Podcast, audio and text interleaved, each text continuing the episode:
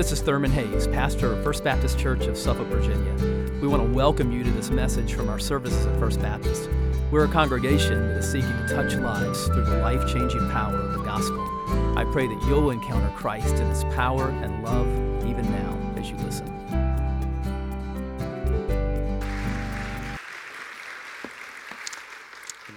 Open your Bibles or turn on your device to Psalm number one this morning. We are beginning a new series called Summer in the Psalms. And so we're going to begin with Psalm one, which is kind of unique in the Psalter. It's sort of a, the, the, gateway to the, the rest of the, of the Psalms. And so we're going to look at, at Psalm one. It's, a, it's also just a great text not only for our graduates, but, but really for anybody. This is about making wise choices in life. Psalm 1 is a, is a wisdom psalm. And so we're going to look at it this morning. And we'll look at the whole psalm together. Follow along in your copy of, of God's Word. If you're watching on live stream, I just want to invite you to have a Bible open and, and follow along as well. How happy is the one who does not walk in the advice of the wicked or stand in the pathway with sinners, or sit in the company of mockers. Instead, his delight is in the Lord's instruction, and he meditates on it day and night. He is like a tree planted by flowing streams that bears its fruit in its season, and its leaf does not wither. Whatever he does prospers. The wicked are not like this. Instead, they are like chaff that the wind blows away. Therefore, the wicked will not stand up in the judgment, nor sinners in the assembly of the righteous. For the Lord watches over the way of the righteous, but the way of the wicked leads to ruin. The story of Martin Luther's conversion never ceases to stir me. I mean, here's a guy who did everything that he possibly could to establish his own righteousness before God. He would go to confessional multiple times a day to, for the smallest of offenses. He fasted to the point that he ruined his health. He engaged in all kinds of, of self condemnation. But Luther was honest enough to know that deep down, he was still unrighteous and that God was perfectly righteous, and, the, and that the righteousness of God terrified him because Luther knew at the deepest level that he was a sinner before God, despite all of his attempts to establish his own righteousness. And then one day he was reading the book of Romans, and he came to see there that the way that a human being is made right before God is by being joined by faith to the only righteous one, and that is Christ. Because Christ lived the life we should have lived. He died the death we should have died. And now he is raised, he is ascended, he is at the right hand of the Father as an intercessor and an advocate for all who trust in him. And when we trust in Christ, his perfect record of righteousness is credited to the account of the believer. And Luther said, when I came to understand that, it was as if the gates of paradise opened and I walked through. Now, Psalm 1 is, is sort of like a, a, a gate. The great church father Jerome compared the book of Psalms to like a large house. And he said Psalm 1 is kind of like the entryway into that house. And within this house, there are all kinds of treasures for believers. The great church father Athanasius called Psalms an epitome of the whole scriptures. The great Cappadocian father Basil the Great called Psalms a compendium of all theology. Old Testament scholar Tremper Longman says, as we read the Psalms, we hear of God as creator, redeemer, protector, sustainer, provider, guide, and more. We hear that God is our shepherd, our king, our warrior, our mother, our father, our teacher, our judge, and more. But not only do the Psalms teach us about who God is, the Psalms teach us about who we are. Calvin called the Psalms a mirror to the soul because every conceivable human emotion is on full display, raw display in the Psalms. And the psalmists were consciously writing for people who would come later on, people like you and me, who were dealing with all kinds of challenges and struggles in our lives, as they did. More than anything, though, we see Christ in the Psalms. You know, Jesus says in Luke 24 44, These are my words that I spoke to you while I was still with you, that everything written about me in the law of Moses, the prophets, and the Psalms must be fulfilled. This summer, we're going to look at several different Psalms, but you're going to see Jesus shining through every one of them. Now, Psalm 1 is what's called a wisdom psalm. It's about how to live. It's about making godly choices in our lives. And so it's a great psalm for our graduates. It's a great psalm for all of us. And as I said, in a way, Psalm 1 is sort of like the gateway to the rest of the Psalms. Because if you reject the path that God is speaking about here in Psalm 1, then the other 149 Psalms make no sense. But if you take the path that God offers in Psalm 1, then the rest of the Psalter opens wide open for you. So, what do we see here in this first psalm? We're going to look at three things today your association, your meditation, and your destination. First of all, your association. And we see that in verse 1. How happy is the one who does not walk in the advice of the wicked, or stand in the pathway with sinners, or sit in the company of mockers. Psalm 1 tells us from the very beginning that it is ultimately about uh, happiness. You know, um, making godly choices does involve sacrifice and discipline, but the ultimate result is happiness. Charles Spurgeon says this Everyone is seeking happiness. If that is true, then everyone should read this psalm, for it directs us where happiness is to be found in its highest degree and purest form. God is not anti happiness. The Bible is not anti happiness. Psalm 16 and verse 11 says, You make known to me the path of life. In your presence there is fullness of joy. At your right hand are pleasures forevermore. No, our problem is that we settle for so much less joy than God has for us. C.S. Lewis said this in Mere Christianity We are half hearted creatures, fooling about with drink and sex and ambition when infinite joy is offered us, like an ignorant child who wants to go on making mud pies in a slum because he cannot imagine what is meant by the offer of a holiday at the sea. God has so much more for us than anything this world could possibly offer. But turning to Him does involve turning from things that would harm us. So let's look again at verse 1.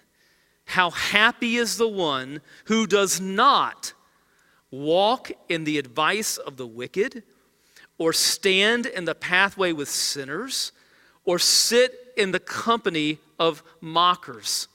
This is talking about making wise, godly choices in who you listen to, who you associate with, and who you align yourself with. Who or what is shaping your thinking? Because whoever or whatever is shaping your thinking is shaping your life. Are your, is your thinking being shaped by a screen or by the scriptures? Who or what shapes our thinking? Who's, who's in our crew? what does he say here in verse 1? How happy is the one who does not walk in the advice of the wicked, or stand in the pathway with sinners, or sit in the company of mockers? 1 Corinthians 15 and verse 33 says this Do not be misled. Bad company corrupts good character. Now, that certainly doesn't mean that we're not to have non Christian friends. If, we don't have any non Christian friends, we're not going to have any evangelistic impact. But what it does mean is that we have to be very careful that with our non Christian friends, that we're, we're, we're, lifting them up instead of them pulling us down. And, and what, it, what it also means is that it is absolutely vital and non negotiable in our lives that, that we have godly friends that can sharpen us, strengthen us in our spiritual lives. Your association. Second, your, your meditation. Your meditation. We see that in verse 2. Instead, his delight is in the Lord's instruction, and he meditates on it day and night. So while verse 1 is about things to avoid, verse 2 is about things that we pursue. What do we pursue? We, we pursue God's word. We pursue the Lord's instruction. We delight in the Lord's instruction, which we find in the scriptures. Now listen, this is not talking about sort of a, you know, a casual casual reading of the Bible. It's not talking about going to the Bible, you know, sporadically in times of need or times when you're you feel troubled. It's not talking about sort of, you know, uh, fixating on, you know, a verse here and there once in a while, you know, kind of whenever you feel like you need a spiritual pick me up. This is talking about concentrated study of God's word. It's talking about pouring yourself, delighting in God's word so that your very blood runs bibline as Charles Spurgeon said. It's talking about a Joshua 1 8 kind of a reading of the Bible. This book of instruction must not depart from your mouth. You are to meditate on it day and night so that you may carefully observe everything written in it, for then you will prosper and succeed in whatever you do. I want to give you four principles for being a person who is delighting in the Word of God. Okay, first of all, read it for breadth. Read it for breadth so that you're getting the big picture of what the Bible is all about. And that means reading the whole Bible. It can be done in, you know, 15 minutes a day or so. But find a plan, stick to that plan, and keep cycling through the Bible over and over throughout your life. And what happens is, is you learn God's character. You learn God's ways and how God deals with his people. You learn God's promises so that you've got a whole storehouse of, of, of spiritual riches to draw from throughout the course of your, your life. Read whole books of the Bible so that you're understanding the, the books of the Bible in their proper context and not just sort of, you know, uh, getting an isolated verse here or, or there. Read for breadth, for the big picture. Second, read for depth. Read for depth. The, the psalmist says here in verse 2 to, to, to, to meditate on the Word of God. That means that we, we chew on it. We think about what we're reading. Like read the, read the Bible with a pen or a pencil in your hand so that you're, you're actively engaging with the text. Pray the scriptures. When you read these Psalms, pray the Psalms, make them your prayers. Dig. If you rake, all you get is leaves. If you dig, you get diamonds. And so read for depth. Dive, dive deep into the, the, word. Um, commit, commit verses to memory and, and think about them, carry them with you. That's what it means to meditate on God's word. I love what Spurgeon said about uh, meditating on God's word. He said, Reading reaps the wheat, meditation threshes it, grinds it, and makes it into bread. So read for depth. Third, read it privately. Do not buy into the lie that you could be the one Christian throughout the history of the church that could flourish spiritually without having a daily time alone with God. You block out that time each day and you make it a non negotiable and you make it the most important event on your daily calendar. that time that you spend in prayer and in the scriptures alone with God. Read it privately and then read it, read it with others. Get involved in a Bible study with other people where you can sit around with open Bibles and open hearts and you can build one another up. You can encourage each other from the scriptures. You can give insights to one another and, and share what's happening in your lives and, and, and how you're struggling and how you're seeking to apply uh, the, the word of, of God. And the, the Holy Spirit uses that to grow us in Christ. And so read it with others. And if you're a graduate, you're moving on to the next course of your life. That means that wherever you are, if you're in, in, college or wherever you are, wherever you move or whatever with your job, it means you, you get involved in a local church. Get deeply involved in a local church. And if you're going to college, also get involved in a campus ministry like Cru, where you're going to find brothers and sisters in Christ who can, who can help you along, right? You, you, and you're, you're walking this path together as you seek to follow the Lord. The payoff for this is huge. Huge. What does he say in, in verse 3? Let's look at it together. It says, He is like a tree planted beside flowing streams that bears its fruit in its season and its leaf does not wither. Whatever he does prospers. Listen, a life that delights in God's word is a flourishing life. It is a fruit bearing life, even in times of trial and pain and difficulty, which will surely come. You will be drawing from a well that never runs dry because you're planted by that flowing stream. You've got a source of nourishment all the time that no one can take away. as you dig into the scriptures, this is, this is one of the ways that we abide in Christ. Jesus says in, in John 15, 5, I am the vine, you are the branches. Whoever abides in me and I in him, he it is that bears much fruit. For apart from me, you can do nothing. Your association, your meditation, third, your destination. Your destination. Verses 4 and 5. The wicked are not like this. Instead, they are like chaff that the wind blows away. Therefore, the wicked will not stand up in the judgment, nor sinners in the assembly of the righteous. Now, the image here is from the, the grain harvest in ancient Israel. What they would do is they would take winnowing forks and they would take the, the wheat. They'd be up in a threshing a threshing floor. Usually that was up on a hill so they could get some breeze. And so they would throw the throw the wheat up in the air with the winnowing forks. And the good stuff the grain the kernels of grain would fall to the ground but the chaff that was like the, the, the excess would just be it would just be blown away by the wind. And what he's saying here is that those who reject god are going to be blown away by his judgment in the end. It's, a, it's, it's sobering. Not so for those who are his own.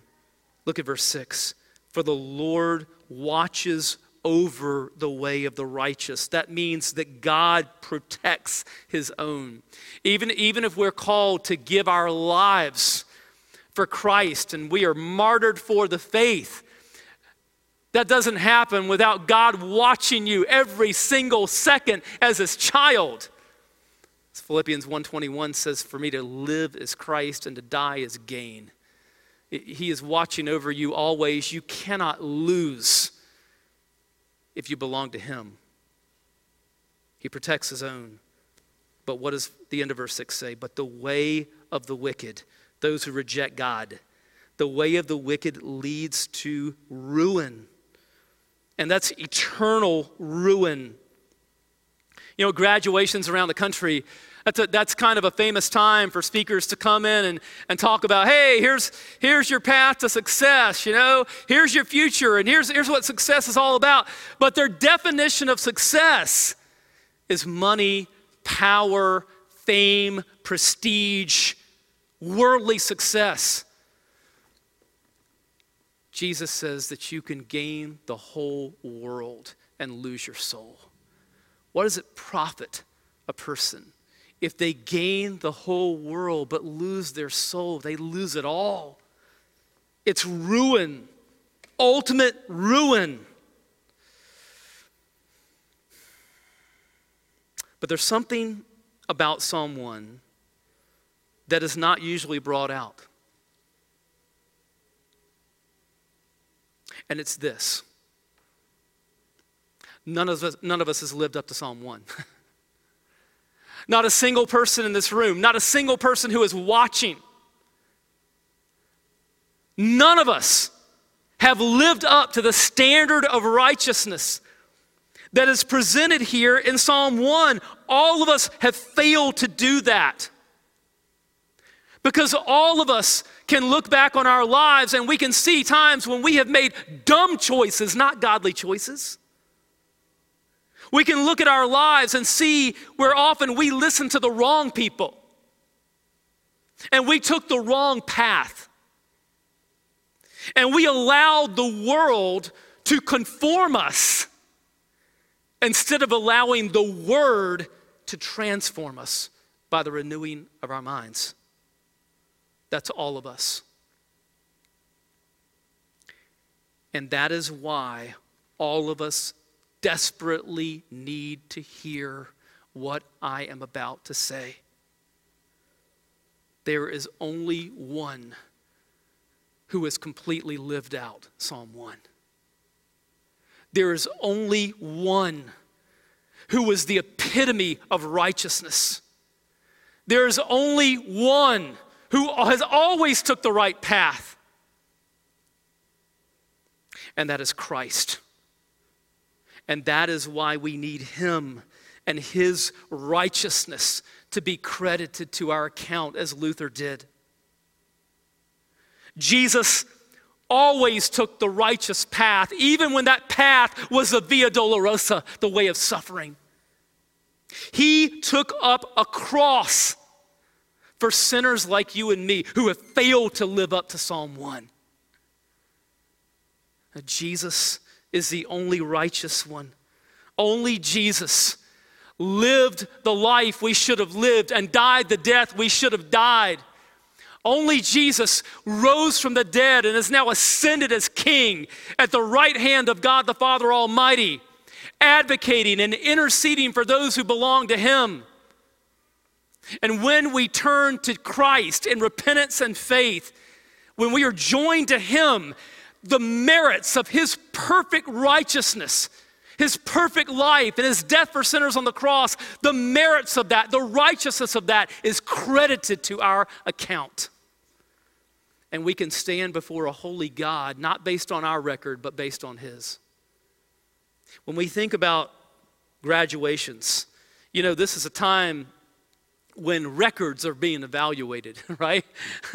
Colleges are looking at your, your record of accomplishment. Uh, scholarship providers are looking at your record of accomplishment. Potential employers are looking at your, at your, at your record of accomplishment. But I want to tell you, if you try to stand before a holy God based on your spiritual record, that is not going to end well for you. If you try to stand before a holy God based on your spiritual transcript, that is not going to end well. Because your record, your transcript, and my record, my transcript is spotty at best but there is one who was spotless. There is one who is perfectly righteous. There is one with a perfect record of righteousness. And when our lives are joined to Christ by faith, his record becomes our record.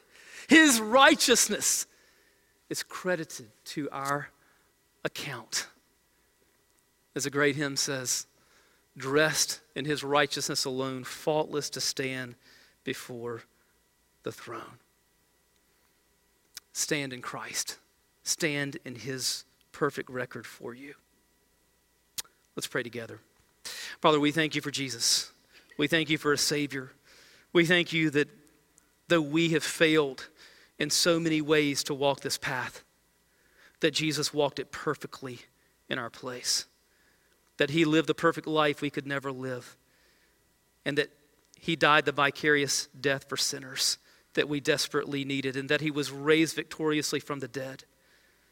So that for us, the, the gateway to new life, abundant life, the gateway to eternity with you is wide open. And Father, I pray for anyone here in this room. I pray for anyone who is watching by video that your Holy Spirit would work in hearts right now in the lives of anyone who doesn't yet know Christ as Savior, and that they would turn to Christ and trust in Him and rely in what He has done for them.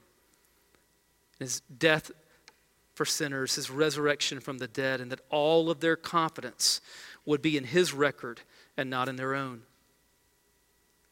We pray that you would make us as your people, people who will go forth in this world and make an impact for your glory.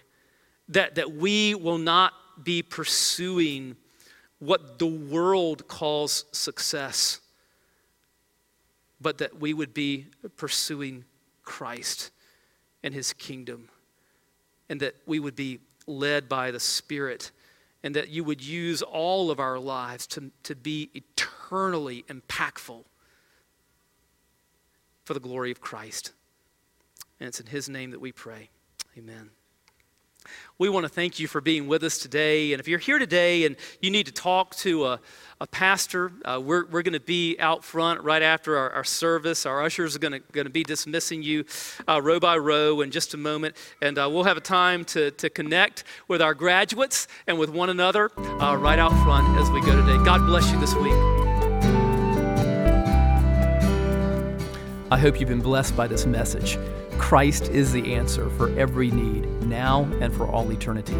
As someone once said, Jesus plus nothing equals everything, and everything minus Jesus equals nothing.